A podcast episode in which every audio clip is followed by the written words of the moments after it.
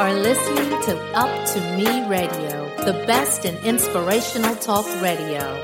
It's up to me.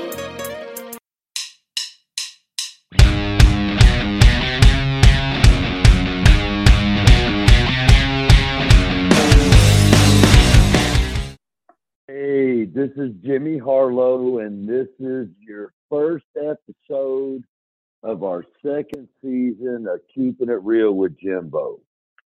So, you know, I, I just want to say, you know, I, I appreciate everybody's time, and today is going to be a great show, and I'm so pumped to talk about and and and and to bring a successful professional licensed therapist onto my show. And what we're going to talk about today is the importance of mental health. As you all know, I'm in the fitness world. and You know, I encourage people to take care of their bodies. You know, but as as the title of the episode says, what we're what we'll answer today is why don't we treat mental illness like we do physical illness? You know, I'm going to go out out of my comfort zone a little bit today. You know, but I truly feel that this is a topic that needs to be discussed and I wanted to talk about this because you know the education about mental health and mental health illness and and the need for treatment has been growing in recent years. And I think that in large part due to campaigns designed to raise awareness about depression, addiction, bipolar disorder, you know, suicide, as well as you know, you know, more celebrities being open about their own, you know, mental health struggles. Despite you know this progression, many people who you know, need help for mental health issues don't seek it. So I wanted to uh, kind of drill down and speak with Tanya Hiser. This, this, she is just, you know, I, I can't say enough about Tanya. I want to stop for just a minute. Tanya is the most beautiful person in the world, and she has helped so many people. And I'm going to let Tanya, you know, just kind of tell you a little bit more about Tanya. But tell me a little bit more about Tanya. Well, thank you for that lovely introduction. It's not bad for a early morning to be called the beautiful person in the world. So thank you. Absolutely. You know, and you're such a beautiful person because I can't, I can't, I just can't imagine, you know, the amount of, you know, things that you encounter and things that you, things that you see and the, and the way that you help people is just such an amazing thing. And I'm so intrigued and I want to hear more about that. Awesome. Well, I'm really pleased to be here today because, uh, like you saying earlier, mental health is such an important part of our overall health. And as you were talking earlier, you were saying that physical health is your domain, and certainly you have expertise in that, and mental health is my domain. Um, and I'd like to think I have expertise in that. I certainly have studied enough for it.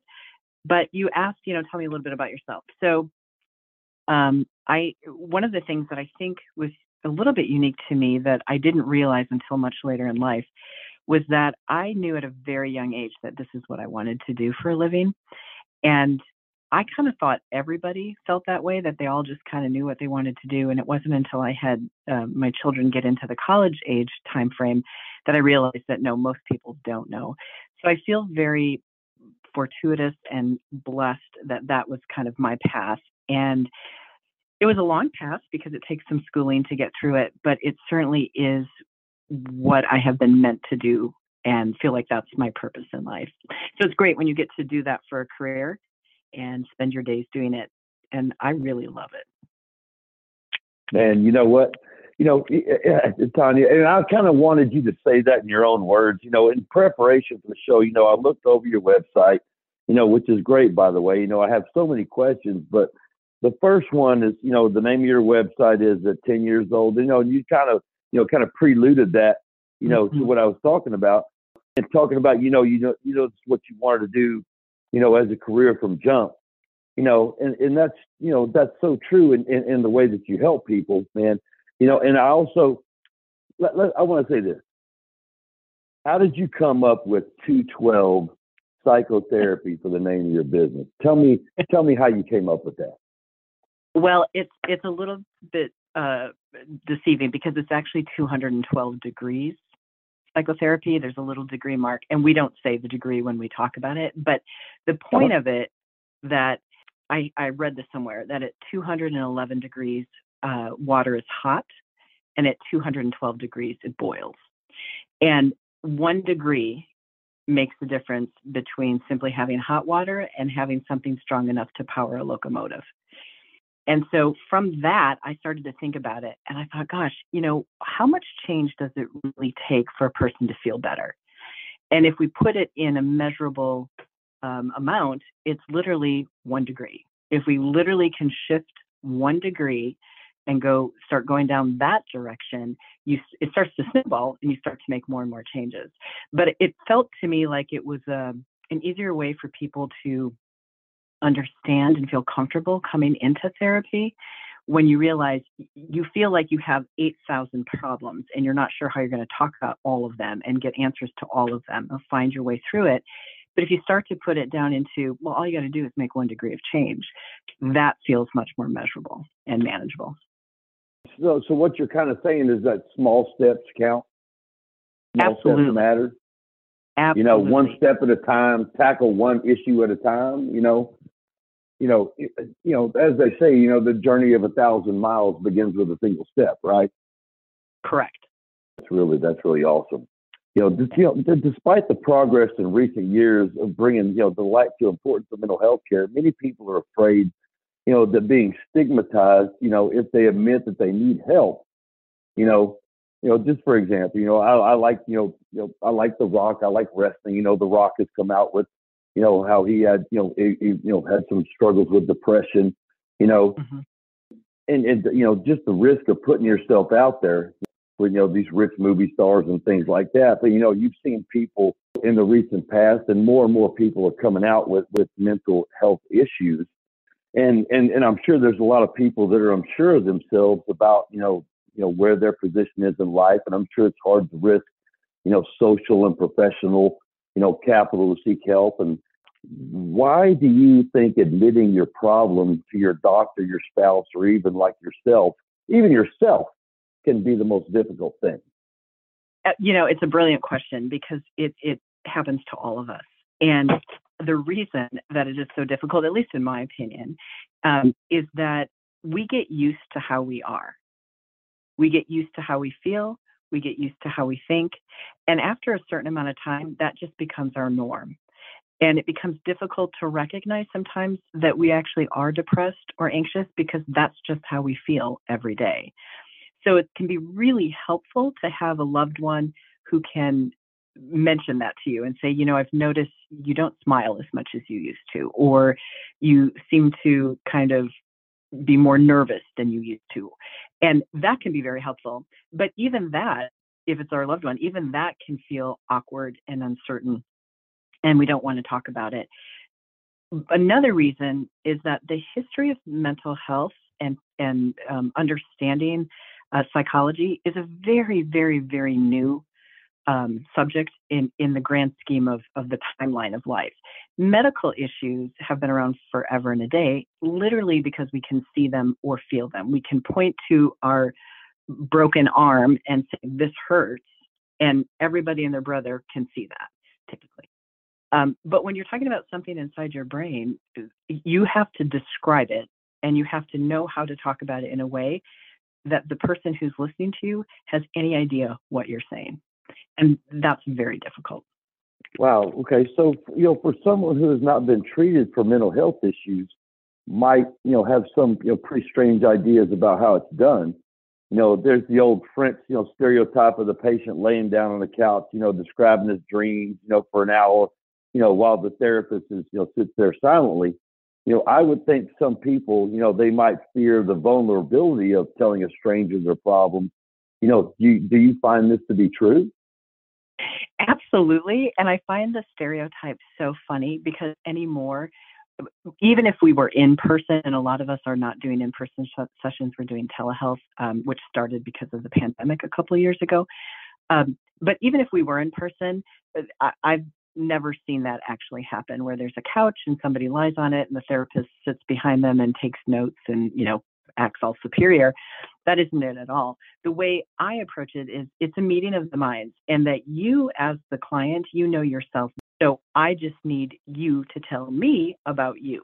And when you put it in form of, uh, let tell me your story, Tell me about your life. Tell me what got you here.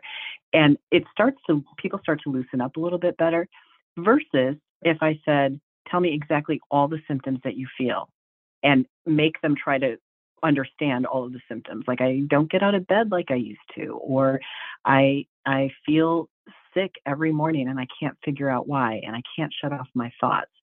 Those are hard things to come up with when you're sitting with a stranger and they're trying your therapist is a stranger and they're trying to figure out what to say and how to say it. So it's really important for a therapist to make it as easeful as possible for the client. And of course nobody wants to appear weak there's a fear of rejection there's a fear of of you know am i going to sound crazy? And if i am crazy what does that mean? Because again movies like to show this as a very you know bizarro situation but where people are locked up for being quote unquote crazy. And and of course in history that was true. We had very crude awful ways of handling people with mental illness because it was so misunderstood. But that's not the case anymore so, do you think it's harder for men or women to seek help? Well, we could spend an hour on that conversation alone. But I do think, I think it's hard for people who are not comfortable talking about their feelings, man or woman. However, I, I would say that it's typically harder for men to admit feeling upset by things. And especially if it's an upsetness that is actually depression or anxiety or whatever, um, because there is that weakness factor, right? Men culturally, for years and millennium, really, have been taught to be strong, uh, don't show emotions, rub some dirt in it, it'll get better. You know, there's just no ability to have their emotions and, and even understand them or even experience them. And if you think about it, men are traditionally protectors and, and they're supposed to be strong. They're physically typically bigger than females, which accounts for, again, that idea of, of men being protectors.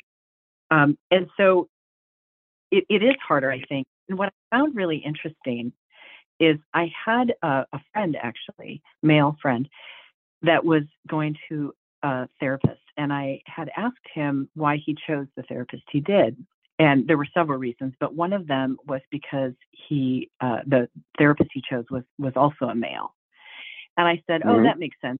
Somebody who can understand you."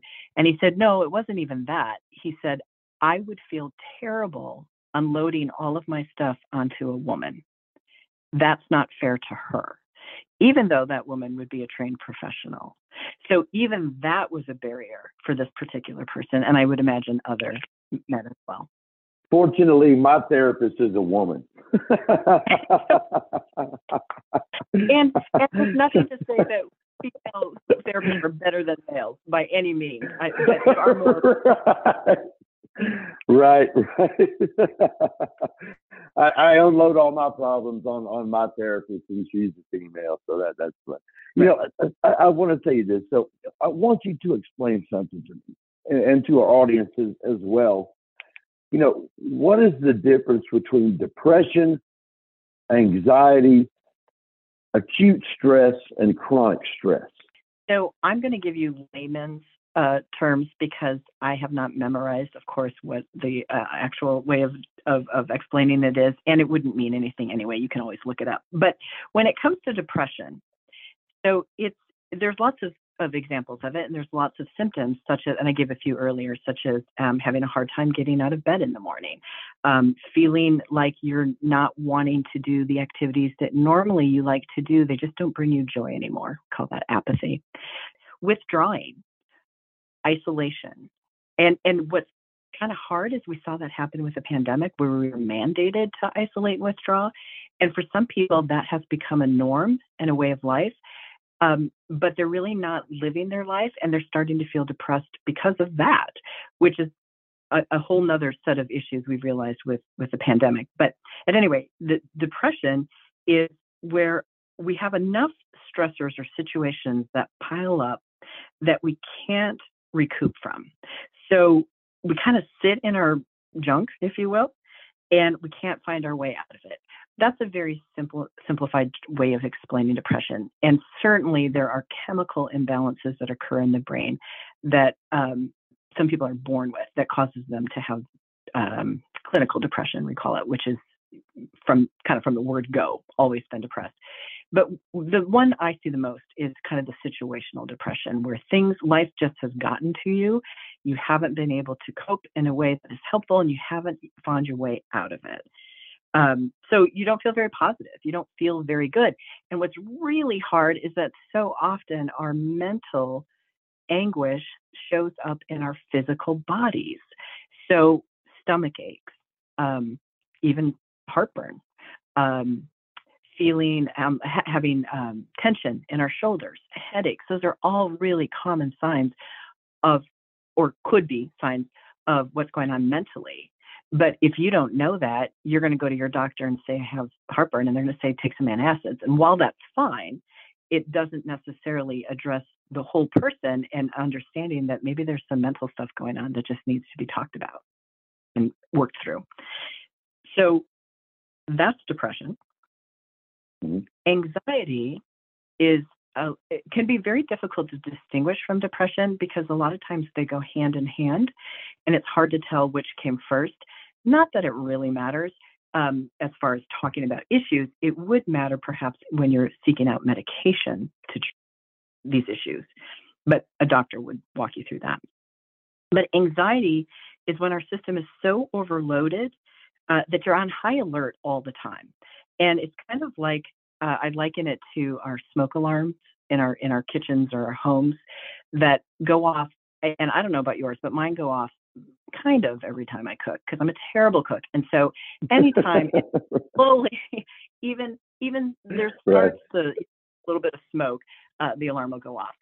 And and so, but there's no actual danger in my kitchen it's just the alarm is going off. So if you put that into a person, when someone has anxiety, they're kind of always on high alert and heightened, so that um, simple things now become treacherous or dangerous, and or feeling treacherous or dangerous, just like the smoke alarm.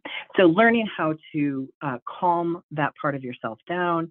Um, being able to find effective coping skills and really looking at what's causing the anxiety to begin with is, is helpful.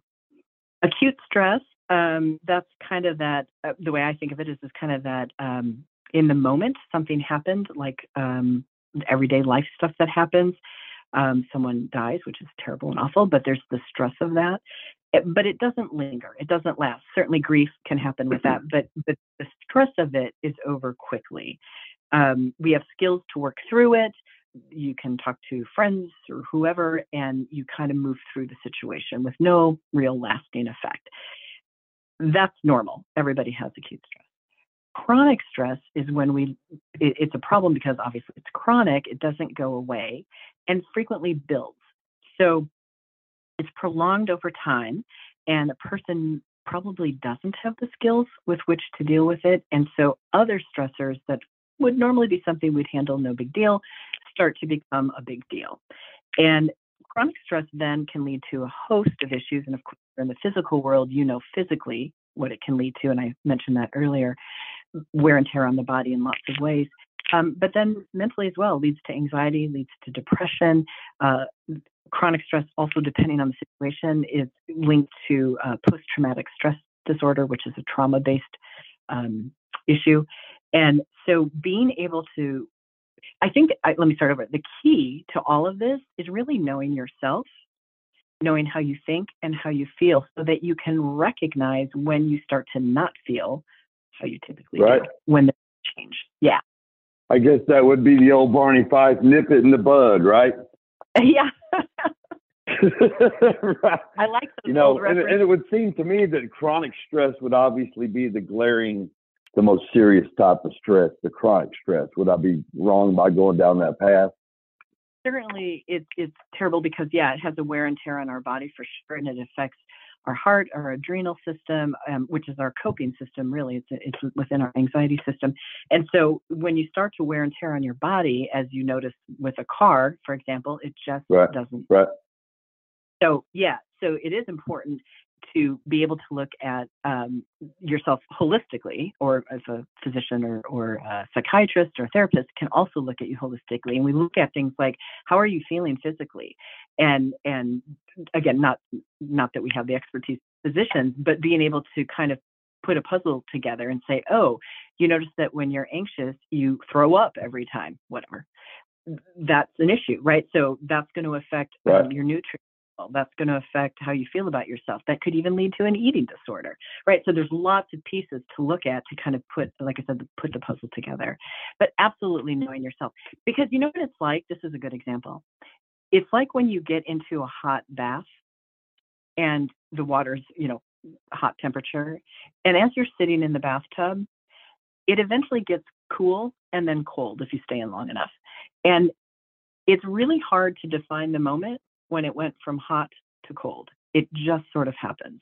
And that's how people start to operate in their life. We're so busy and we're so distracted by our electronics and social media and whatever we pay attention to that we, we don't pay attention to our bodies anymore. We don't pay attention to our feelings.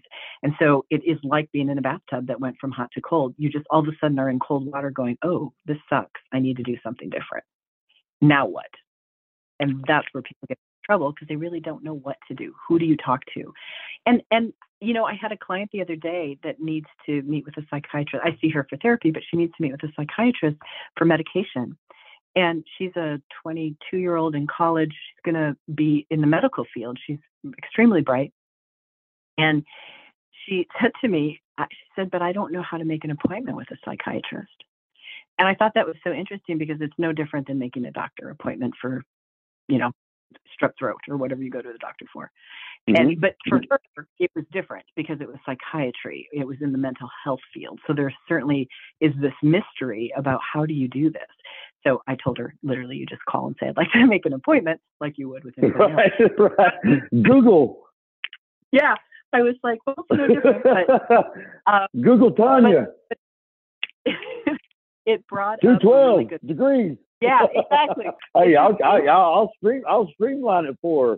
Psychology is so shrouded in this mystery and stigma and unawareness, and and you know, I I live this world eight hours a day, so for me, it's not a mystery, but it's a good reminder that for other people, it is. You know, you know, I I, I don't want to go into too much detail, um, you know, but I can say, you know, I you know, I've been depressed at least you know once in my life, you know, enough to know that, you know, you know that I don't ever want to feel that way again. You know, you know, back mm-hmm. then I didn't probably handle it, you know, in a healthy way, and quite frankly, probably drank too much. You know, you know, I'm glad to say, you know, I learned my lesson. You know, I found exercise to be a good way to reduce negative thoughts and, you know, break the cycle of, you know, harmful habits, you know, you know that I was, you know, developing along the way. You know, do you find that your clients or people in general tend to medicate themselves with alcohol or drugs and can you tell us, besides the obvious reasons, why that isn't a good thing to do? Oh, for sure. Yes. So uh, glad you can bring up your own, um, you know, references from yourself, and I think people are going to relate sure. to that for sure. Um, so alcohol and drugs are certainly a quick escape from reality. Um, they're anymore relatively easy to get your hands on, and a lot of times it starts early enough in life uh, teenage years that um, it becomes a way of living and a way of coping without even realizing it. So, um, part of the problem is that there's altered chemical states in your brain, and that with with alcohol or drugs, and it makes it really hard to know how do you really feel, because when you take a substance, typically there is some sort of euphoric feeling or calming or feeling better, whatever that means to the person. And they like that a lot better than feeling pain. And so what can happen then is you don't know how you feel, you don't know uh, the level of pain you're in emotionally, and then mental health issues go undetected because you're masking them with the substance. It's it's really the shortest route to getting comfortable.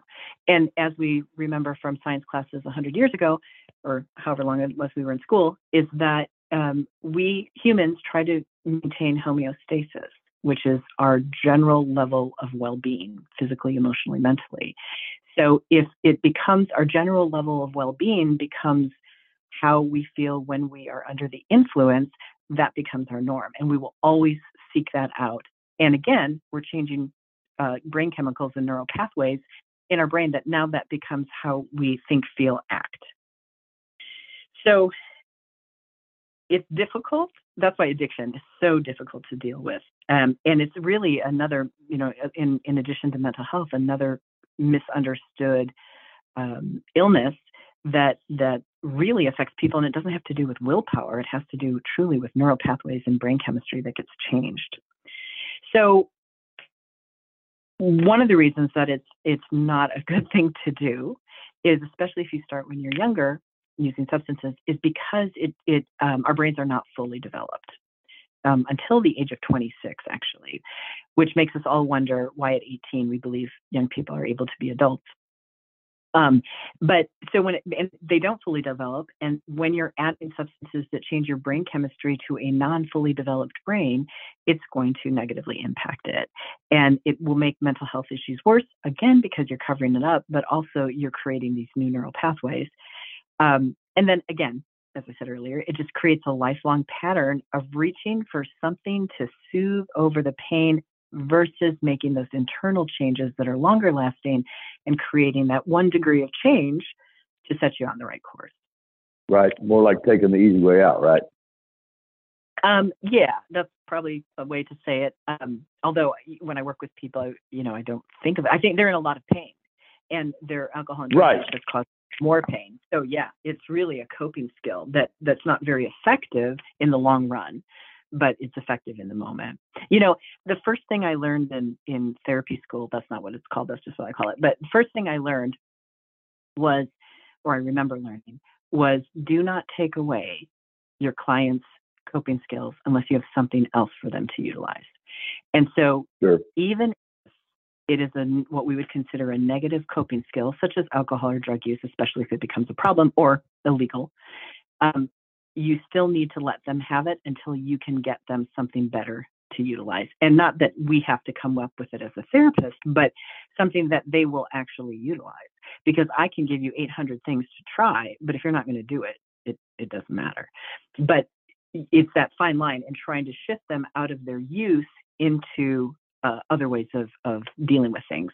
And for someone who's a chronic user and has a host of mental health issues that are painful and hard to deal with, and likely trauma, that's usually at the root of many issues, it's a deep dive into someone's pain. And it's fine for me to do it with somebody, but certainly when you're on the other end of it, it's hard, very hard. Sure, you know, hey, and, and I can say that because I've I've been there. You know, I'm, I'm mm-hmm. sure probably I'm sure probably everybody out there, you know, you, you know, in the audience and has probably been there and you know had to cope with some different things, you know, and it might not be drugs or alcohol, maybe it's ice cream. Right. you know, maybe they, maybe, you know, maybe they go a different route. You know, it doesn't mm-hmm. have to be, you know, drugs or alcohol. It can maybe an eating disorder, but you know, but yeah, you know, I, I can certainly understand that. And then again, I think that would go with the, the whole process of you know take it one step at a time and and and mm-hmm. you know me personally you know I just want to take a step back and you know if, if anybody you know just some advice from Jimbo out here I mean the, the the name of the show is keeping it real with Jimbo and you know I made a comment that that was the easy way out and, and that's just keeping it real you know but I'm mm-hmm. also somebody that that has that has walked that walk and been down that road just like just like probably everybody has and I just think that, you know, I personally have someone to be able to speak to. And, you know, whether that person is, is a licensed therapist like yourself or, or even just your, your girlfriend, your mom, your aunt, your wife, whoever that may be, you know, just being able to speak to somebody and get things off your chest and tell them really how you feel and open up to somebody, I think is a very positive thing. How do you feel about that? I absolutely agree with you. I wouldn't be in this job in profession if I didn't and I think, you know, uh, uh, people ask, well, why? Why does that matter? And what we know is that when you speak out loud about your issue, whatever it is, getting it off your chest, it cuts the issue or the pain of the issue in half. So, in theory, the more you talk about it, the more the pain is released. And then, of course, it's not just talking about it, but that's part of it. But then it's talking about it to the point that the pain is released. So then you can start doing something else or thinking in a different way to create a different way of feeling about it. So it's really crucial to talk.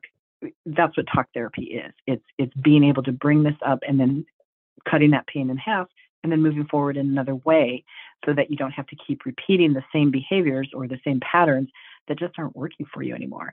And it's the example I use with my clients is it's like holding up the pair of jeans that you wore when you were six years old and going, why don't I fit into these? I don't understand. I should be able to fit into these. Even though I'm a grown adult, I don't understand why I can't fit into these. And those, and we would never do that. That's absurd.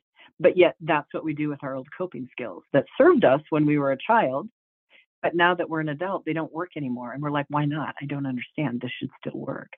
Well, they don't work anymore because we're not six years old. We're we're sophisticated. Our brains are developed. We've had life kick us around a couple times. We need new ways to cope, and and and be and think and feel. And that's what therapy can do for you. Well, I, it took me 49 years of my life to figure it out, but you know what? I, I, I certainly believe that, that, that speaking with somebody, you know, on a regular basis and communicating and and talking about the emotions that you have and the issues that you have and talking about your problems. I'm certainly a hundred percent believer in what you said about cutting the cutting the issue in half. You know mm-hmm.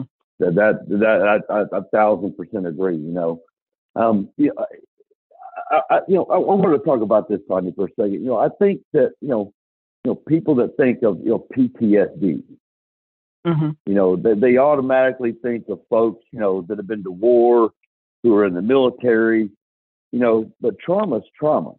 You know, you know, I'm not a professional. You know, I, you know, I don't think I can tell your brain, you know, the difference.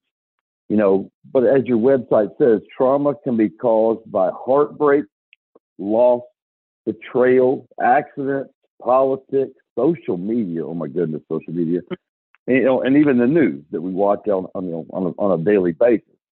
You know, mm-hmm. and yes, it's ugly and it feels bad, you know, I actually have two questions because, you know, I have a teen daughter and this interests me. Do mm-hmm. you find that kids and teens are experiencing more mental health issues because of social media possibly causing trauma? And what can a parent do about that if it is an issue? I'm I'm I'm ready for this one, Tanya. Yeah. And and again, this is another topic we could spend a day and a half on. But um, so the short answer is yes um, just anecdotally, I can tell you from my clinical practice, I'm seeing younger people, uh, teens, college students that are um, negatively impacted by social media, by their addiction to their phones. And I do say addiction intentionally. There is an addiction to phones, to social media. Um, there's there's the idea of uh, um, loneliness. They talk about feeling lonely, even though they're friends, and I say that in air quotes with 3,000 people on whatever social media platform they're on, those are not true, genuine friendships. But so there's an so there's a belief. Look, I have 3,000 friends, but there's no true connection, and so loneliness, isolation uh, sets in. The idea that this is reality when social media is a false reality. It's not really what's happening. Not only because people lie all the time on social media and try to make themselves look better, um, but because we start to believe that this is how life is and we start to forget that life has a lot of pain in it and life has a lot of issues in it not not to say that life should be painful but we have things happen. And if we don't teach our children how to handle pain and how to move through it how to for example heartbreak their first heartbreak. You talk about your daughter being a teenager and young person first time she dates somebody and they break up with her how do you deal with that? And if we don't teach our kids how to do that they reach outside of themselves for something else that makes them feel better. Well guess what 3000 likes for something you post does for you? It elevates your mood you feel important your dopamine in your brain kicks in. But again it doesn't it's not connecting and it doesn't really mean anything. Another issue is that fomo fear of missing out that's a real thing. And at, I'll admit, at first I was like, oh, seriously? No way. But someone, I went to a very interesting conference on this and uh, on social media and, and how it's affecting people. And they were explaining that back in the day when uh, you and I, I'm, I'm in my 50s, when we were younger and we didn't go somewhere with the group of friends or we were on vacation with our folks. And so we knew that our friends were hanging out with each other, but we didn't have to watch it. We didn't have to get notified every six seconds with a ping on our phone and a photo of what a great time all our friends were having without us. So there's a huge difference between that. And so there's kids that are, you know, young people that are going on these fantastic vacations. I, this is a true story. Going to Europe as a, a their parents were, you know, able to take them to Europe on some vacation, and they were miserable because their friends were going to the movies without them, which uh, the movies compared to Europe, right? But but they right. couldn't enjoy where they were at because they were like, oh, but I know everybody's getting together. And what am I missing out on when they're getting together? So, and that starts to create some competition, right? Like we, we, I mean, this has been around for ages, but I'm hearing more and more about if they, the collective group hangs out together, I'm not part of it, I will be ousted from this group. They will be forming these friendships that I am, these intertwining friendships that I'm not a part of and I will be left out. And that fear of being left out is huge, huge, huge, huge. It's been huge for people for years before social media. It's just that with social media, it's in our face constantly. We're constantly being aware of what we're not being a part of. So, what can a parent do about it? Um, the first thing is, uh, monitor your child's, teenagers, whoever, usage of their phone. And that there's parental controls that can be put in place. There's um, one of the things I did with my kids is eh, by 9 p.m. every night, phones were off and they were in a, I had a little basket. Phones had to be in the basket. And I had control of them past nine o'clock. Now that shifted a little bit as they got into high school because there were some things they were needing for their phones for. But things like, well, that's my alarm. That's how I wake up in the morning. That's not a good enough reason to have their phone with them at night. You can buy a, an alarm clock at Walmart, wherever, and you can use that alarm. So kids will hang on to their phones in this death-defying grip, but really keeping it. A parent needs to keep their minds about them and their wits about them, and understand that that the kids need sleep first of all, but not only that, there needs to be rules in place about phones. Um, so that leads to setting limits and boundaries. So when do you want your phone, your child's phone time to be off? And I say phone, it can be any electronic device um, wherever they're reaching out for social media. And so dinner time is one where a lot of parents say no phones at the table. But also that means you as a parent shouldn't have your phone at the table because of course modeling good behavior is very important. But there's connections that happen for the children and the parents when you put your phones down, stop looking at screens, TV or otherwise, and start interacting with each other. That will help a child learn how to have relationships because one of the things we're noticing with um, the connection to the, the social media and the electronic devices is these young people don't know how to have conversations in person. They don't know how to answer the phone or end the phone. Phone etiquette, they don't know how to do it. They don't know, like my example earlier, they take doctor's appointments. They don't know how they know how to order food and have it delivered as long as they don't have to talk to anybody. laughing you know I'm listening, I'm listening, to you, but I, I, I, got a doozy for you in a minute. I'm listening to you. Keep going, Tanya. uh, but yeah, so so another idea is don't give your child electronic devices. They are not going to die if they don't have an electronic device. I promise that. In fact, I literally read this this week, and I'm I wish I I'm sorry I don't remember where I saw it, but I was reading something, and the author was had the opportunity to meet a woman that had been part of the original cell phone designing engineering. And so the woman, the author said to this engineer, so when what age did you give your children phones? And she the engineer laughed and said, I've I don't. I don't give my children phones. So even though she had created this, she knew the detrimental side of it and never even bothered to give her kids phones because she didn't want them to get involved in this. That's a pretty scary statement to me. And and right, right. Yeah, right. And and so we have to be we as parents and adults have to be kind of smarter than the marketing industry and and know what's good for our children and stand up as parents and say no you know sorry sorry you don't you don't get to be a part of this it's not good for you so those are some of the things parents can do um, And then, of course, communicating. Oh my God, I can't tell you how many people don't communicate with their kids. They don't ask them how their day was. Uh, now, I understand. I've had three teenagers, they're now young adults. Uh, they're the prickly people sometimes. They're not fun to communicate with.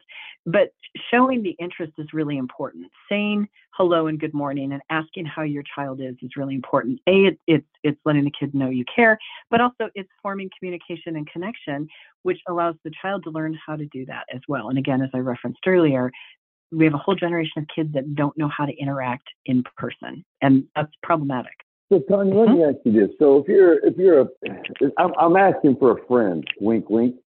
Yeah, so, sure. You know, it, it's, I'm asking for a friend. So if you're a part-time parent and they're already going down the road with the phone and then going down with the road, question one would be, what would you say to maybe monitor that a little bit more? Or I don't even know how to put that into words. The second question would be, uh, you talked about communicating. What if the is there too much over communication and and and and you know what if you you're constantly checking on them and they're like I'm fine, leave me alone. What what if what, what if you get that kind of answer? Is that a teenager being a teenager, or, or what what what what what would you say to that? Again, just asking for a friend. Sure, sure. Well, for your friend, what I would say is, is there, is there too much communication? Yes and no. There's a fine line between asking appropriate questions of your child to find out their well-being and trying to be their buddy and and be a teenager with them and trying to um, join their life so that you as the parent feel better about yourself mm. and so mm. that, yeah that's where i would say there's a difference so you know, we ask questions of, of people eh, in general, how are you? How are things going? Now, that's a common phrase. We say that to everybody we see during the day, and we don't really expect an in depth answer. But with our children or our loved ones, we want an in depth answer. So when they say, ugh, I'm fine, you say, okay, I'm glad to hear it. What does that mean? What does fine mean? And and you can ask them to define it. Get a thesaurus for for the person and say, here, we're not. and and truly, good and fine are not very descriptive. So let's outlaw those two words. And in our house, we're going to use uh, other words. And you can even print off a list of words, right? Exhilarated, stupendous, whatever things that they can say or point to, even if you have a list that that they can say, yeah, this is how I feel. Because again, it's hard sometimes to come up with how you feel. And teenagers are full of emotions and hormones, and life is hard. And so they don't always know how they feel. But mm-hmm. what teenage, teenagers do is they're good at being defensive. They're good at getting us off their back. Like I told you, my kids were mm-hmm. prickly. That was what I used. And it, you know, and and man, being a therapist kid, you ain't getting away with nothing. So there's like, I, you are telling me. And so it's it's but there it's ways of talking about it. And it's being relatable. It's being communicative. It's saying hey i care about you. You can say those words i care about you. That's why i'm asking. I want us to have a healthy relationship. That's why i'm asking. You looked sad yesterday. Are you doing okay? Things like that. Mentioning the emotions you see on their face. Mentioning how they're reacting. A lot of parents are afraid to talk about that but honestly i find it's the most effective way to say anything. You looked upset. Are you doing okay?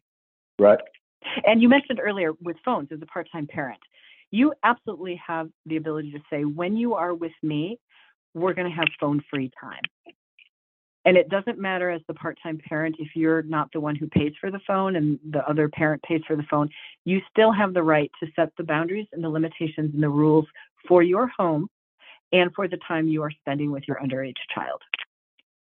That's our God given right as a parent and we shouldn't be exercising that. So please feel free to do that. A lot of times parents say, well, I don't pay for the phone. I really can't tell them how to use it. Uh, yes, you can. We have laws that tell us how to use cars, whether they're ours or somebody else's. So, yep, you get to set those boundaries and limits. Now, your teenager is not going to like it. I get that. But that's the tough part about being a parent. We have to set rules they don't like, but that's okay. We can do that and the kid will thank you in the long run. My oldest, when she turned 18, we had, a, I remember we pulled into the garage of my house and we were talking about something and she sat there. We just sat in the car for a few minutes And she said, you know, I didn't like your rules all the time, but I understand them and they made me be better. And I know that's why you did them, and I really appreciate it. Now, not every kid is going to do that, but it was it, it, they do get it. They they do see it as helpful in the long run. So it works, huh? I, well, I found it to be helpful. So I can tell my friend, I can tell my friend to be strong. That's right. Be a parent, man. Hold their ground. yeah, that's right. I got you. I got you. Okay, so I tell you what. So, so there's one last thing that I wanted I wanted to talk about. You know, let's let's talk about wellness and prevention for a minute. You know, sure. you know, there's a reason that I personally drink, you know, no more than you know eight to you know eight, you know eight to ten ounces of black coffee each day. You know, you know, a, a you know a week. You know, I, I try to limit the caffeine you know, people who use, you know, frequently use, you know, coffee, tea, soda, energy drinks, you know, actually change their brain's chemistry and, you know, physical characteristics over time, you know, mm-hmm. Because, you know, because it, you know, both in water and, and fat soluble caffeine can easily cross your blood, you know, brain as a barrier, you know, yep. and, and, and dump more and more caffeine into your body you know, your brain cells actually grow more receptors, you know, for more neurotransmitters, you know. Mm-hmm. You know, I also like to encourage people to, you know, obviously exercise because it makes you feel good. And research, you know, shows that it can help with depression, which I, I am a big believer in that. You know, mm-hmm. but besides, you know, cognitive behavior therapy, you know, can you tell our audience some quick tips that they could implement today in helping with their mental health disorder? Sure. So, and of course, uh, the disclaimer I say with this is that this is by no means um, treatment or therapy, and certainly it's not exhaustive to what can be helpful. And people who have clinical depression and real serious mental health issues, these are going to feel very Mickey Mouse, and I'm not meaning to make light of that. But just in general, for anyone, um, I, as we kind of talked about earlier, stay off the news and social media or limit your time with it because um, as i mentioned social media there's a lot of uh, pitfalls and traps we fall into believing that's reality believing that other people are living their best life and don't have any problems and they always look gorgeous and their makeup is always on correctly and their hair does wonderful things and blah blah blah blah blah so limiting yourself to that and joining the world get involved in something in your immediate vicinity. Go outside. Nature is hugely beneficial in healing.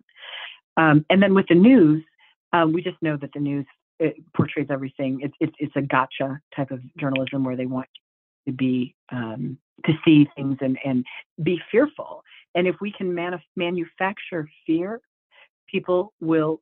It's seductive. Fear is seductive. We buy into it. The chemicals that are released are are are engaging in our body, right?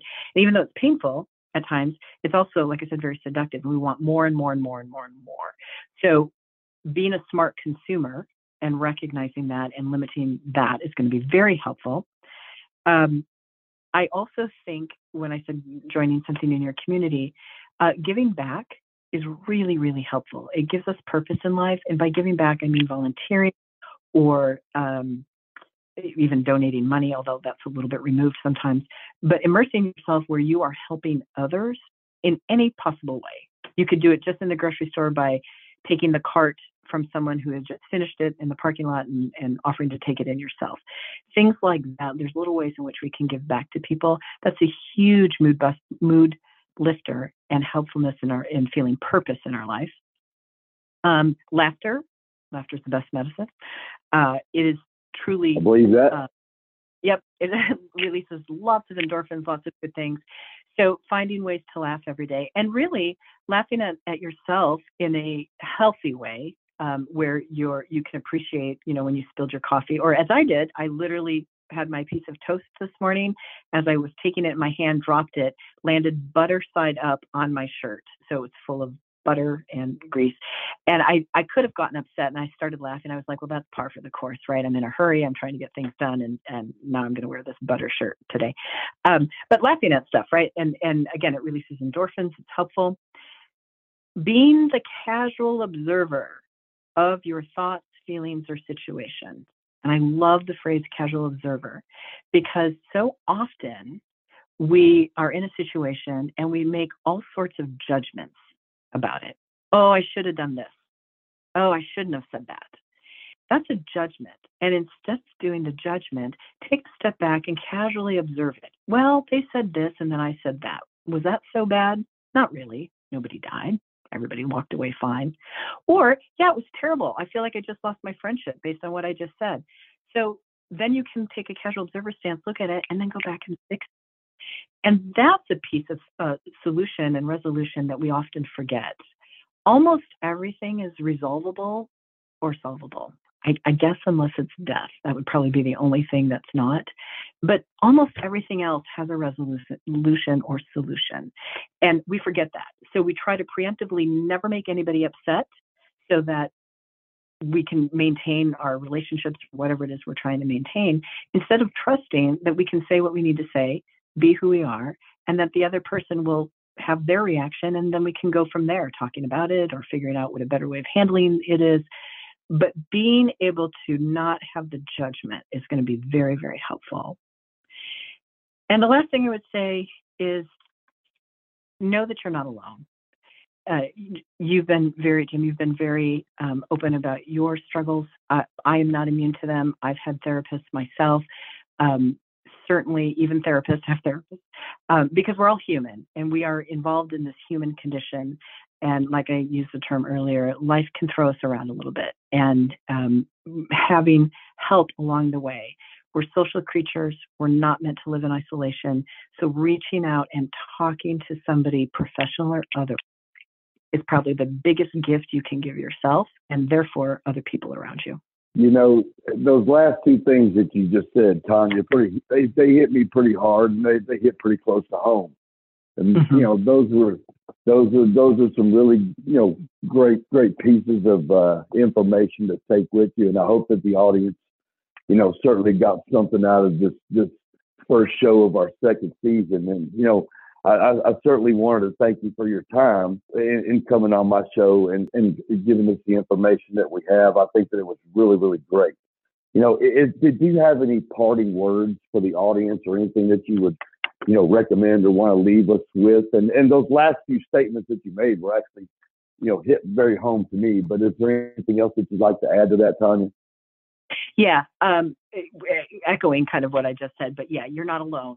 Um, and I want to make a special mention um, for people who have suicidal feelings or thoughts. There is a new national hotline number. It is 988.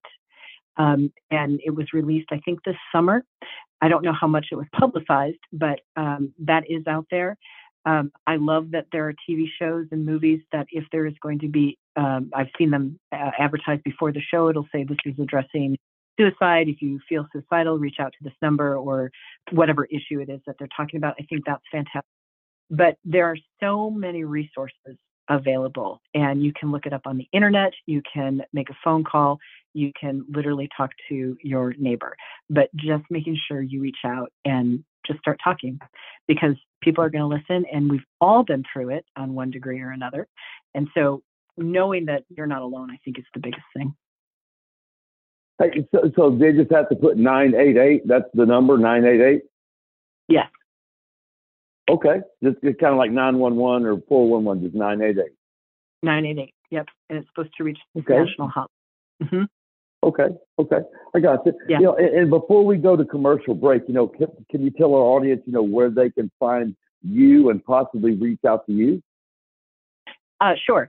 So my website is 212, so the numerics, psychotherapy.com. So 212psychotherapy.com.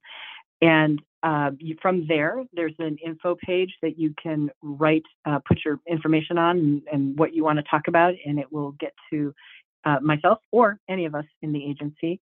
Um, and certainly, though, I do want to say that if you are looking for a therapist uh, in your area, it's uh, one of the best ways to do it is go to uh, one of the um, like Psychology Today, Psychotherapy Networker. Those are websites that have people listed uh, if if the if the therapist um, is part of that network, um, we sign up to be part of that network.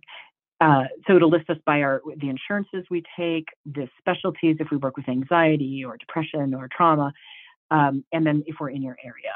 so those are good, good resources for people to find a therapist. Also, you can call your insurance.